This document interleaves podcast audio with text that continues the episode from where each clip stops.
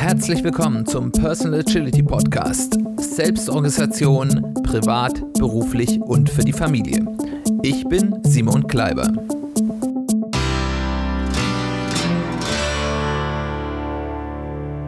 Herzlich willkommen zu einer weiteren Folge des Personal Agility Podcasts. Schön, dass du eingeschaltet hast. Schön, dass du wieder dabei bist. Wir möchten uns heute mal wieder mit dem Thema strategischer Umgang mit der digitalen Revolution auseinandersetzen. Also was müssen wir selbst wissen oder auf was müssen wir uns vielleicht auch strategisch in unserem Leben einrichten, um auf den Wandel, der durch das, was man im, in einem sehr breiten Begriff Digitalisierung, äh, der schon einige Jahrzehnte am, am Laufen ist, ähm, ja auf uns zukommen. Und diese Änderungen werden ja auch immer massiver ähm, und wie wir damit umgehen wollen. Und heute möchte ich mit euch mal ein bisschen auf das Thema Wissen schauen, weil wir wissen, in einer digitalen Gesellschaft wird Wissen und auch bestimmte Kompetenzen immer wichtiger.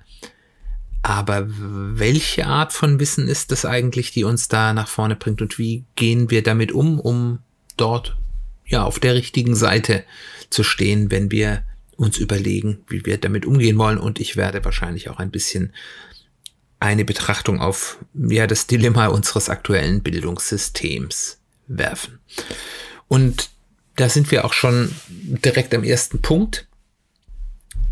Wie ist denn unser aktueller Umgang mit Wissen und Lernen? Wenn wir uns unser Bildungssystem anschauen und äh, ich habe mit zwei, bald drei Schulkindern da im Moment gerade mehr Einblick, äh, natürlich von einer sehr spezifischen Perspektive aus, als mir das manchmal lieb ist, aber unser Bildungssystem basiert nach wie vor auf dem Leibnizschen Ideals des Universalgelehrten beruht auf der Annahme, dass wenn man nur genug lernt und genug Wissen akkumuliert, man irgendwann in der Lage ist, alles Wissen der Welt in sich zu vereinen.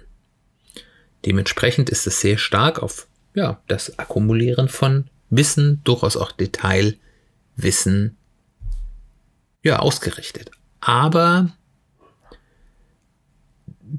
der Glaube, dass man alles wissen kann, ist schon seit deutlich über 100 Jahren nicht mehr richtig. Und es heißt ja auch ein bisschen Leipziges, äh, äh, Leibnizsches Ideal des Universalgelehrten, weil viele sagen, ja, Leibniz war eigentlich der letzte, ähm, der wirklich noch ein Universalgelehrter war, der wirklich das, den Großteil des Wissens der damaligen Welt in sich trug. Und das ist ja nun wirklich schon einige hundert Jahre her.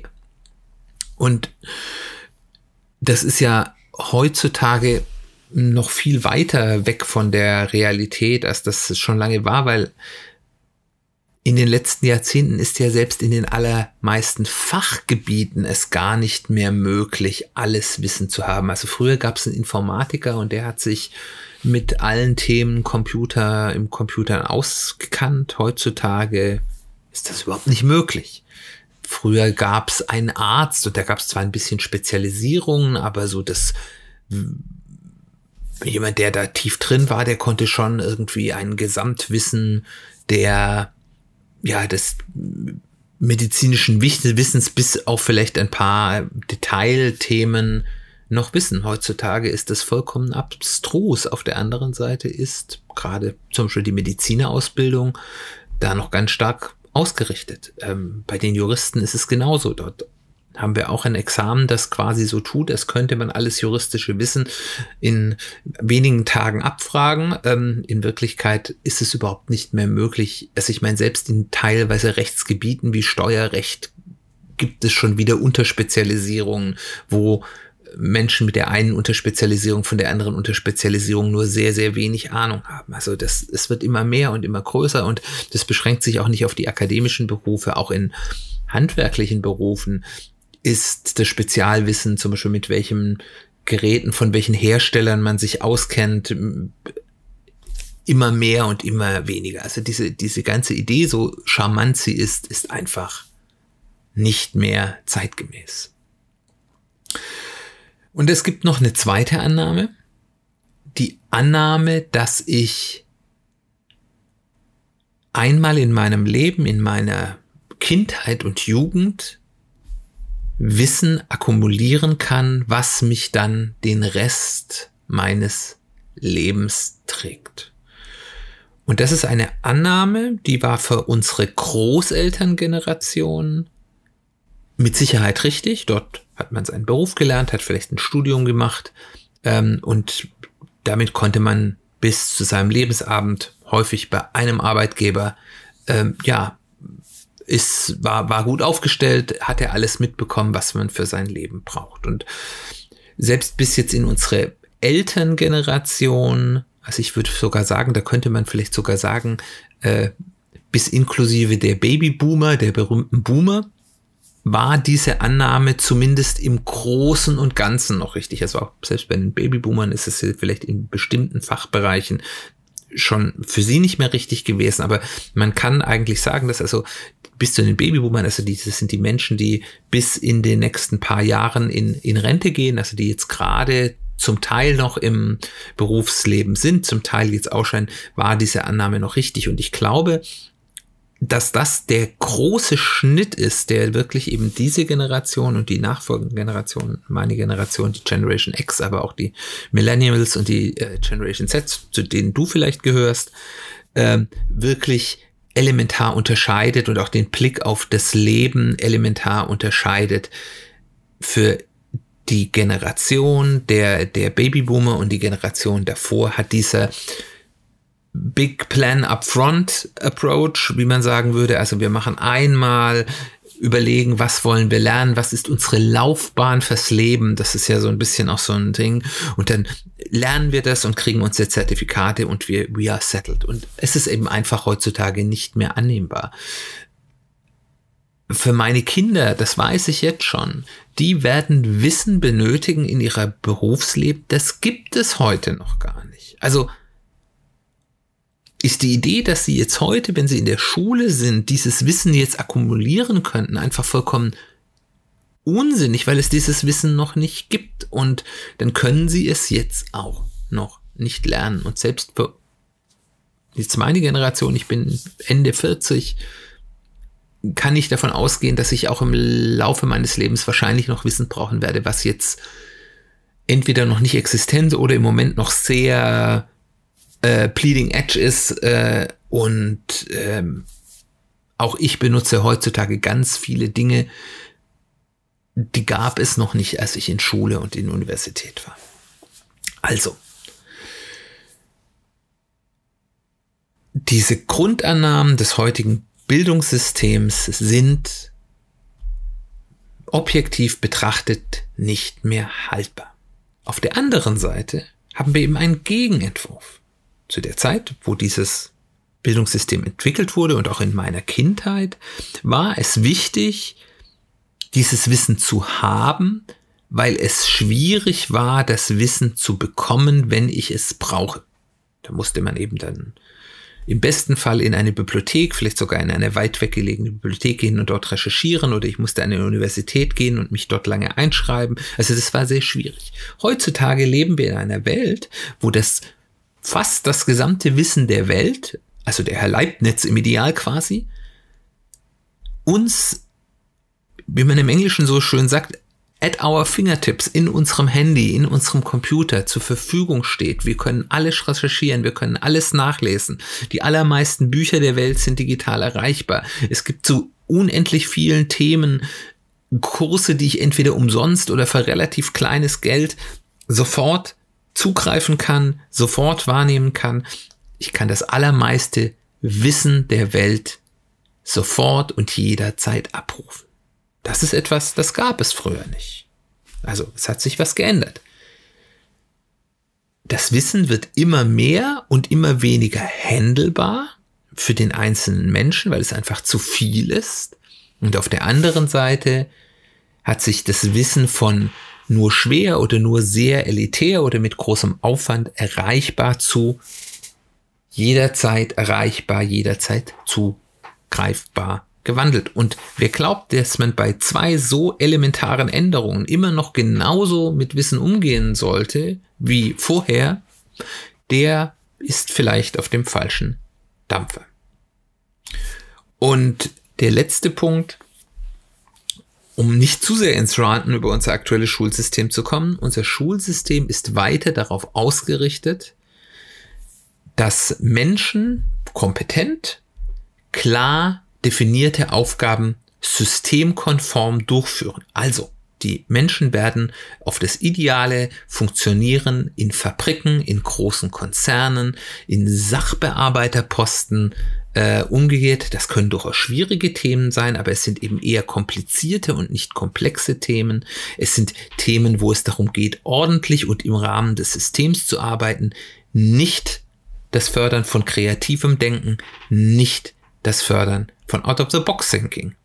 Und wenn ihr euch mit überlegt, was wir schon über das, was in Zukunft wichtig sein wird, gerade wenn auch künstliche Intelligenz immer eine größere Rolle spielt, sind das genau die Dinge, die sehr, sehr bald durch künstliche Intelligenz und geschickte Automatisierung abgelöst werden, nämlich dieses kompetente Durchführen systemkonform von klar definierten, nicht komplexen Aufgaben. Das wird alles wegautomatisiert und selbst heute unser Schulsystem bereitet unsere Kinder genau auf die Aufgaben vor, die es in Zukunft für Menschen nicht mehr geben wird. Das finde ich sehr tragisch. Lasst uns ein bisschen, bevor ich zu sehr ins Ranten über das Bildungssystem komme, ähm, mal darauf schauen, welches Wissen wird denn in Zukunft wichtig sein. Also, es gibt dort für mich drei Ebenen. Das erste sind die Grundlagen. Es gibt einfache Grundlagen von Wissen und ich meine das jetzt nicht nur mit Wissen, sondern auch von Kompetenzen. Die werden immer wichtig sein, die sind auch immer wichtig gewesen. Und das sind wenige Dinge und ihr werdet sagen, naja, das ist aber nicht sehr viel, aber äh, schauen wir mal gleich drauf. Also, jedes Kind oder jeder Mensch braucht Grundlagen in Lesen, Schreiben. Ich muss ordentlich lesen, ordentlich schreiben können, ich muss rechnen können und zwar Grundrechenarten bis zu Prozent und Bruchrechnung. Also so das, was ich so im Alltag, im kaufmännischen, im technischen Bereich brauche. Zunehmend wird auch bei immer mehr Dingen, die man tut, Englisch zumindest als Grundkommunikation, dass ich in der Lage bin, englische Texte zu verstehen, zumindest in meinem Fachbereich, dass ich Grundkommunikation auf Englisch durchführen kann. Es gibt immer weniger Berufe, wo man ohne zumindest grundlegende Englischfähigkeiten auskommen kann. Das dritte ist, und das ist auch immer wichtiger, ich brauche eine grundlegende, wie man so sagt, Computer Literacy. Das heißt also, ich muss in der Lage sein, einen Computer zu bedienen, nicht als Experte, aber als auf normalem, ähm, auf normalem Benutzerlevel. Das wird überall vorausgesetzt. Wenn ich das nicht kann, bin ich ganz schnell unten durch. Und ganz, ganz wichtig, ich brauche grundlegende Social Skills. Etwas, was in der Schule sehr wenig betrieben wird. Auch wenn die Pädagogen immer sagen, ja, das, darauf möchten wir eigentlich gerne Wert leben und ich glaube das denen auch, aber im System unserer Schule wird darauf nicht sehr viel Wert genommen. Also, ich brauche gewisse Grundkommunikationsfähigkeiten, mich klar auszudrücken, äh, vielleicht auch, wie kommuniziere ich höflich, wenn ich mit einem Kunden zum Beispiel zu tun habe ähm, oder einem Kollegen. Ähm, einfach wie, was ist eine vernünftige sozial kompatible Kommunikationsform? Ich brauche als Social Skill eine gewisse Verlässlichkeit. Ich muss, ich sag mal, im Regelfall meine Zusagen einhalten. Ich sollte eine gewisse Pünktlichkeit haben und so weiter und so fort. Ich sollte eine Eigenmotivation mitbringen. Das heißt, ich sollte nicht immer nur zum Jagen getragen werden müssen und ich sollte ein bisschen ein gewisses Durchhaltevermögen mitbringen. Das heißt, dass ich nicht sofort, wenn es mal ein bisschen unangenehm oder ein bisschen schwerer wird, aufgebe. Das sind die Dinge, die ich so als die Grundlagen definieren würde, die jeder Mensch haben sollte, wenn er in unserer Gesellschaft erfolgreich sein will. Und ihr werdet jetzt wahrscheinlich zu Lust sagen, das ist aber nicht sehr viel. Ähm, und da habt ihr recht, aber unterhaltet euch mal mit Handwerkern oder Firmen, die im kaufmännischen Bereich Lehrstellen anbieten. Es gibt immer mehr Probleme Menschen zu finden, die nicht eine akademische Laufbahn äh, anstreben äh, oder zumindest eine Hochschulbildungslaufbahn anstreben, die das mitbringen. Wir haben hier einen ganz großen Split. Wir haben Menschen, die haben das und viel mehr und wir haben ganz viele Menschen, die selbst dieses Minimum nicht mitbringen. Und das ist ein Problem, weil wir damit Menschen sozial abhängen, weil wer das nicht mitbringt, ist in der Art und Weise, wie unsere Gesellschaft funktioniert, eben einfach per Definition fällt, ja, kommt unter die Räder, fällt durchs Netz. Aber wenn ich das mitbringe, und das ist nicht viel, dann weiß ich auf jeden Fall, ich werde irgendwie mein Auskommen haben, ich werde irgendwie ein erfolgreiches Leben führen, auch wenn es vielleicht ein bescheidener Erfolg ist. Das ist der Punkt Nummer zwei. Die zwei anderen Aspekte sind echte Wissensaspekte. Der erste Aspekt ist, und das ist das, was immer wichtiger ist und was die Schulen immer stärker vermitteln sollen. Das ist nämlich, sind einmal Lerntechniken. Das heißt, wie lerne ich überhaupt? Wie ähm, komme ich denn an, wenn ich, wie erkenne ich, welches Wissen mir fehlt und wie besorge ich mir dieses Wissen? Früher in der Vorinternet äh, Zeit hat man zu dieser Fähigkeit zum Beispiel sowas gesagt wie Bibliotheksbenutzung. Bin ich in der Lage, in einer Bibliothek, früher noch so mit Zettelkästen, ich habe das noch in Teilen erlebt, da so als ich so in der Universität war, waren da viele Bibliotheken in der Umstellung, da waren die Altbestände noch in Zettelkästen und die neuen schon im Computer. Ähm, bin ich in der Lage, meine, mein Wissen zu finden und das funktioniert heutzutage natürlich alles zum Glück, so romantisch diese andere Vorstellung auch war, äh, ein bisschen anders. Aber wie bin ich denn in der Lage, das Wissen, was mir fehlt, zu finden und wie bin ich auch in der Lage, mir das schnell anzueignen? Und wir haben in diesem Grundlagengeschichten auch Grundlagenwissen. Das heißt also Wissen, das mir hilft, neues Wissen zu strukturieren und äh, das vor allem so ein bisschen dieses First Principle Gedanke hat, also an dem Hand ich auch zum Beispiel Informationen oder eben Wissen, was ich mir aneignen kann, einsortieren kann oder auch verifizieren kann, kann das stimmen anhand von Grundlagenwissen, das ich habe. Der Vorteil bei Grundlagenwissen ist, Grundlagenwissen verändert sich deutlich weniger langsam als Detailwissen. Also ich sage jetzt mal im IT-Bereich, ähm, ja, dort gibt's alle Nase lang neue Frameworks und neue Dinge, wo ich ganz viel neues Detailwissen mir aneignen kann, aber gewisse Grundlagen, wie funktioniert denn ein Computer, wie ist, sind Grundalgorithmik angelegt, Grundprinzipien äh, der Informationsverarbeitung, die ändern sich eher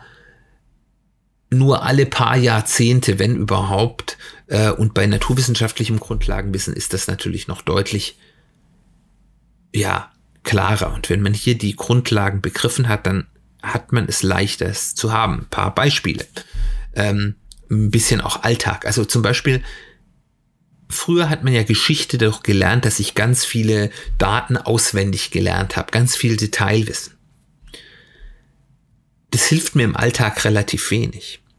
Wenn ich aber ein gewisses Grundlagenwissen habe, wo ich grob weiß, naja, was kam nach was, was waren die wichtigsten einschneidenden Ereignisse und wie kommen die hintereinander und äh, vielleicht da ein paar Schlüsseldaten kenne, was viel einfacher ist, als ganz viel Detailwissen aufzuladen, dann kann ich Dinge, die irgendwie einen geschichtlichen Kontext haben, in diese Schab Grundwissenschablonen ähm, sehr einfach einordnen und dann auch bewerten und sagen, ja, das passt da rein und oder das war hier was Außergewöhnliches zu dieser Zeit schon oder das war ganz normal, das hilft mir. Oder wenn ich mich mit Computern gut auskenne und viel mit Computern gearbeitet habe und viele unterschiedliche äh, Programme benutzt habe, das heißt so ein gewisses Grundverständnis dafür habe, wie Computer funktionieren, wie Dinge zustande kommen, und ich dann auf ein neues Programm, ein neues Betriebssystem losgelassen werde, habe ich mit diesem Grundlagenwissen, das ich habe,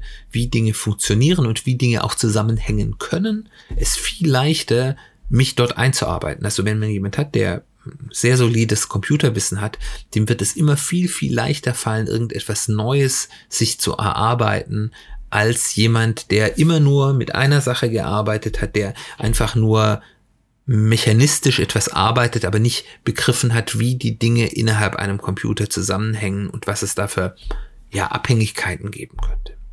Oder ein, ein Lieblingsbeispiel aus, aus meiner Schulzeit, äh, wo ich glücklicherweise einen sehr, sehr schlauen äh, äh Biologie-LK-Lehrer hatte und normalerweise war es da üblich, äh, dass man da gerne nochmal den Zitronensäurezyklus, der ein ganz wichtiger Stoffwechselprozess in sehr vielen ja, Lebensformen inklusive uns ist, auswendig lernen muss mit allen Formeln. Und das kann man natürlich machen, aber wenn man jetzt nicht äh, nachher äh, in diesem Bereich und sehr spezifisch arbeitet, ist das ein Wissen, was vollkommen nutzlos aufgearbeitet ist.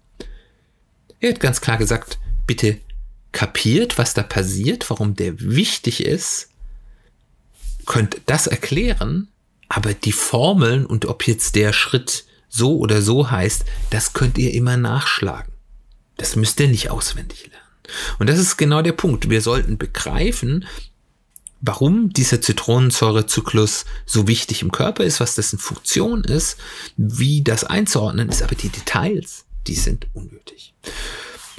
Und das ist der Punkt, wenn ich die Grundlagen mitbringe und dann Lerntechniken habe, plus zu den unterschiedlichen Wissensbereichen ein gewisses fundiertes Grundlagenwissen, was mir hilft, hilft Detailwissen einzusortieren und schneller zu erarbeiten, bin ich ideal darauf ausgestellt. Und dann gibt es eben als zweiten Wissensteil gibt es dann das ganze Detailwissen. Und das war im bisherigen Schulsystem immer hatte das einen sehr, sehr großen Stellenwert, das Abfragen von Detailwissen.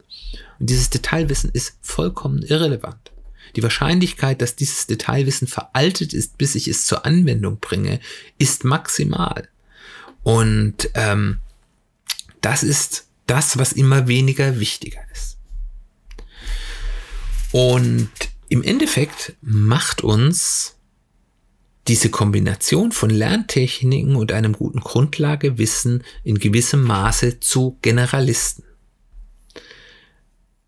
Jetzt ist aber die Frage, die wir uns stellen müssen in der zukünftigen Welt mit immer mehr künstlicher Intelligenz äh, und äh, schneller Wissensweiterentwicklung, was ist denn da besser? Sollte ich lieber ein Experte sein? Das ist ja, da haben wir ja drüber gesprochen, ist, dass das Mittelmaß immer weniger wichtig wird, sondern auch eine gewisse Exzellenz ähm, oder sollten wir lieber generell, also sollten wir lieber Experten sein, um eben diese Exzellenz zu bringen, oder eben eher, eher Generalisten, um uns darauf einstellen zu können, dass das Expertenwissen, das wir haben, wahrscheinlich in ein paar Jahren schon wieder veraltet ist. Ähm, das heißt, landen wir in der Expertenfalle im schnell veränderten Umfeld oder in der Mittelmäßigkeitsfalle als Generalist? Die Antwort, die es ja im agilen Umfeld hierzu gibt, ist das, was wir die sogenannten T-shaped Skills nennen. Das heißt, Menschen, die, das ist sozusagen der Balken des Ts, ein breites Generalistenwissen haben und auch Fähigkeiten, äh, sich Wissen schnell anzueignen, aber dann einen oder mehrere, ja, Spikes haben, also dann sozusagen der nach unten gehende Balken des Ts, indem sie in bestimmten Feldern ein gutes Expertenwissen haben. Und wenn man das hat, ist man für beides erstmal gut aufgestellt, weil ich habe dieses Generalistenwissen, dass die Gefahr, dass ich sozusagen überholt werde und diese Gefahr ist sehr reell. Mir, mir begegnen im Berufsalltag immer wieder Leute, die waren absolute Experten in ihrem Gebiet, ähm, haben das für 20, 30 Jahre gemacht, jetzt fällt ihr Job weg und sie haben von nichts anderem eine Ahnung. Und sie haben auch nicht mehr den Willen und zum Teil auch nicht mehr den Fähigkeiten, sich dann in schon etwas fortgeschrittenem Alter äh, ein, sich in einem neuen Feld, wo sie ja dann auch wieder bei Null anfangen können und auch nicht mehr den, den angenehmen Status des Superexperten haben, äh, neu einzuarbeiten. Und das ist für diese Menschen ein ganz, ganz großes Problem, weil für die fällt ihre Welt zusammen. Äh, und die, die, die werden auf einmal von höchst gefragten Experten äh, mit höchster sozialer Wertschätzung zu nicht mehr vermittelbarem Ausschuss, um das mal so hart zu sagen. Hier ist auch ganz wichtig zu sagen, dass auf diesen Expertenspalten das Erfahrungswissen immer zunehmend wichtiger wird als das Buchwissen. Was einen zum Experten macht, ist nicht, dass ich jedes Detail auswendig kann. Das kann ich meistens nachschalen, sondern das Erfahrungswissen, was ich mir erarbeitet habe, dass ich sozusagen häufig intuitiv weiß, wenn ich einer gewissen Problemstellung in meinem Fachgebiet entgegenstelle, was ich machen muss oder an welcher der vielen Möglichkeiten zum Beispiel ein Problem liegen könnte. Und das ist etwas, was auch, ähm, ich glaube, bei viele Firmen noch nicht verstanden haben. Es gibt nämlich gerade in hochtechnisierten Feldern immer stärker so ein bisschen was wie eine, eine Altersdiskriminierung, dass man älteren Kollegen, gerade wenn sie nicht den Managerweg gegangen sind, sondern eher in der Fachkarriere geblieben sind, ähm, nicht mehr zutraut, auf dem offiziell, auf dem, dem ja, Stand der Dinge zu sein. Das ist zwar manchmal der Fall, aber häufig auch nicht. Und diese Kollegen bringen ganz, ganz viel Erfahrungswissen mit, was unendlich wertvoll ist. Und das wird häufig sehr gering geschätzt. Aber wie, wie komme ich denn dahin oder wie, wie stelle ich mich denn jetzt auf, dass ich hier in die Situation komme, dass ich ein gutes Expertenwissen in meiner T-shaped Struktur habe, was ich heute nutzen kann, aber eben nicht dort gefangen bleibe und dann mit meinem Expertenwissen veralte. Und das Modell, was ich euch hier da gerne ans Herz legen würde, ist das sogenannte Drei-Horizonte-Modell. Das äh, kommt eigentlich aus der Produktentwicklung, nämlich wie sich Unternehmen aufstellen sollten, um eben äh, dauerfristigen Erfolg äh, zu haben. Und äh, dieses Drei-Horizonte-Modell sagt, es gibt drei Ebenen, auf denen ich sozusagen immer parallel in einer sinnvollen prozentualen Aufwandsverteilung arbeiten sollte. Das ist der erste Horizont. Das ist mein Tagesgeschäft, also das, womit ich heute mein Geld verdiene oder heute eben erfolgreich bin.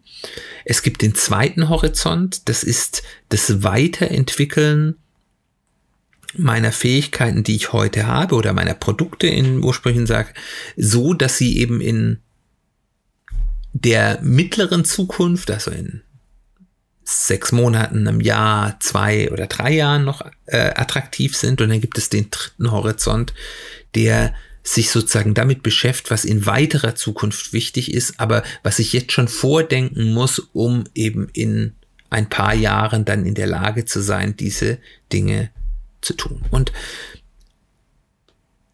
der erste Horizont und der dritte Horizont sind, wenn ich das jetzt hier auf dieses, dieses Wissen und Kompetenzgewinn bei einem persönlich macht, relativ einfach. Also der erste Horizont ist einfach. Ich bin da bei Dingen, die ich jetzt schon gut kann. Dort ist es wichtig, dass ich dort einfach in dem, was ich tue, Exzellenz bin, dass ich das, was ich tue, wirklich mit einem hohen Standard umsetze und vor allem, dass ich dort nicht nur Fachexzellenz mitbringe, sondern das wird immer zunehmender wichtig, auch durch den Einsatz von Soft Skills. Es gibt ja den blöden Spruch, Soft Skills sind die neuen Hard Skills und da ist sehr viel dran, auch wenn es ein blöder Spruch ist. Ähm, das heißt also, wenn ich in der Lage bin, das, was ich tue, wo mein Kompetenzfeld ist, sehr, sehr gut umzusetzen ähm, und äh, das auch noch in einer Art und Weise zu tun, ähm, die auch für Menschen, die nicht aus meinem Fachgebiet sind, irgendwie kompatibel sind, dann habe ich dort sehr großen Erfolg. Ebenfalls einfach, weil es keinen so großen Aufwand bedarf, ist der dritte Horizont. Das heißt also, wenn ich langfristig auf dem Laufenden bleiben will, bedeutet es, ich sollte in einem möglichst breiten Feld, auf jeden Fall in meinem breiten Fachgebiet, aber vielleicht auch darüber hinaus informiert bleiben. Ich sollte regelmäßig, und das muss ja nicht täglich sein, das reicht auch, wenn ich das vielleicht ein, zweimal im Monat tue, lesen, was gibt es denn für neue Entwicklungen, was gibt es für neue ähm, spannende Dinge, die es gibt, neue Technologien, neue methodische Ansätze, was auch immer jetzt äh, bei euch in eurem Fachbereich wichtig ist und mich und auch durchaus mal Dinge, die aus dem Fachbereich hinaus sind, um eben auch mal out of the box thinking zu machen. Und davon Dinge, die mir da äh, ja interessant erscheinen, die probiere ich dann mal aus, mache einen Kurs zu, mache vielleicht auch immersive Learning, also dass ich Dinge einfach mal ausprobiere, dass ich sage, okay, keine Ahnung, ähm, ich interessiere mich für 3D-Druck und möchte mal wissen, was damit geht. Das ist was, was bei mir im Moment gerade so ein bisschen auf der, auf der Lernliste steht und dann besorgt man sich mal so einen 3D-Drucker und äh, im Endeffekt spielt mal damit rum. Am besten irgendwie ein kleines Projekt, wo dann auch wirklich was rauskommt, damit es nicht nur, ähm, nur theoretisch ist und dann hat man dort sein Wissen aufgebaut und auch ganz praktisch, eben nicht nur theoretisch und kann das dann eben weiter nutzen, wenn man merkt, dieses Wissen wird mittelfristig für mich wichtig in meinem Bereich oder ich kann es vielleicht verknüpfen, um neue Möglichkeiten zu machen. Und wenn es ein Thema ist, was für mich später nicht wichtig ist, habe ich was Interessantes gelernt. Das hat wahrscheinlich auch Spaß gemacht. Ähm, das, das tut nicht weh. Also einfach breit informiert bleiben und sich die Dinge, die potenziell interessant sein könnten, einfach auch mal genauer anschauen. Am schwierigsten ist aber der zweite Horizont.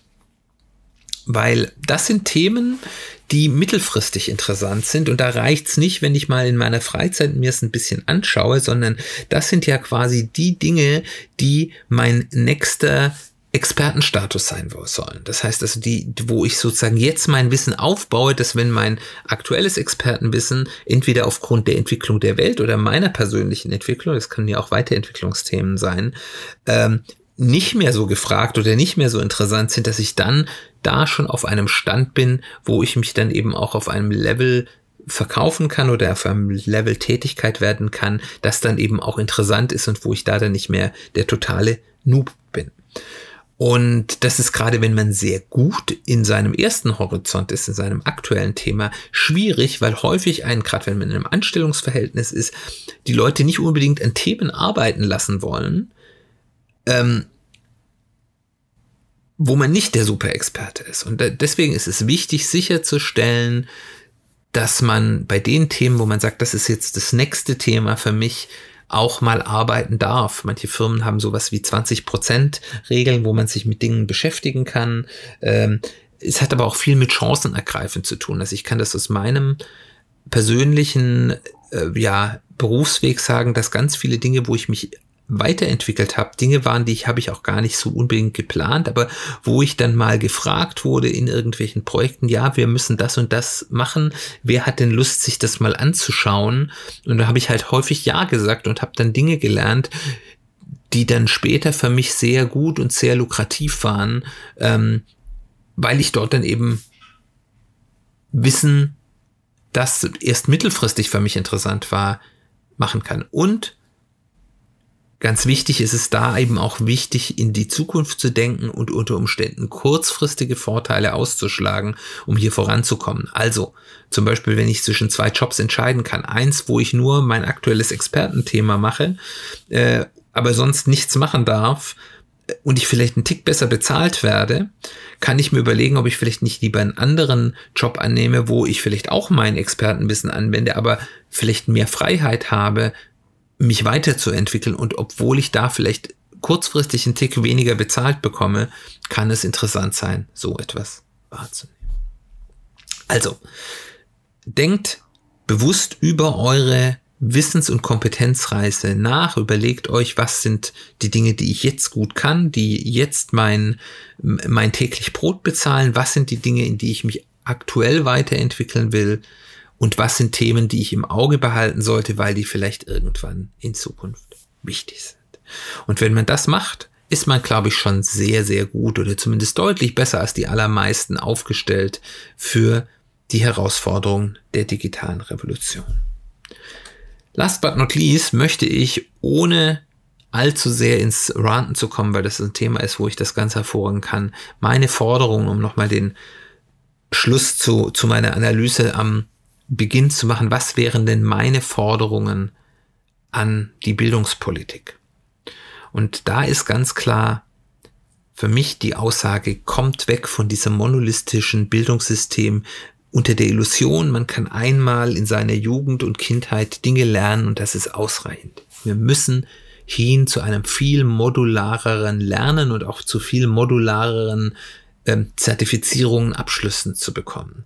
Ähm, ich, ja, es ist wichtig, dass wir eine Grundbildung haben, die im Rahmen einer Schulpflicht ja auch schön abbildbar sind, wo man sagt, ja, okay, Kinder müssen in ihrer, ihrer Kindheit und frühen Jugend bestimmte Dinge lernen.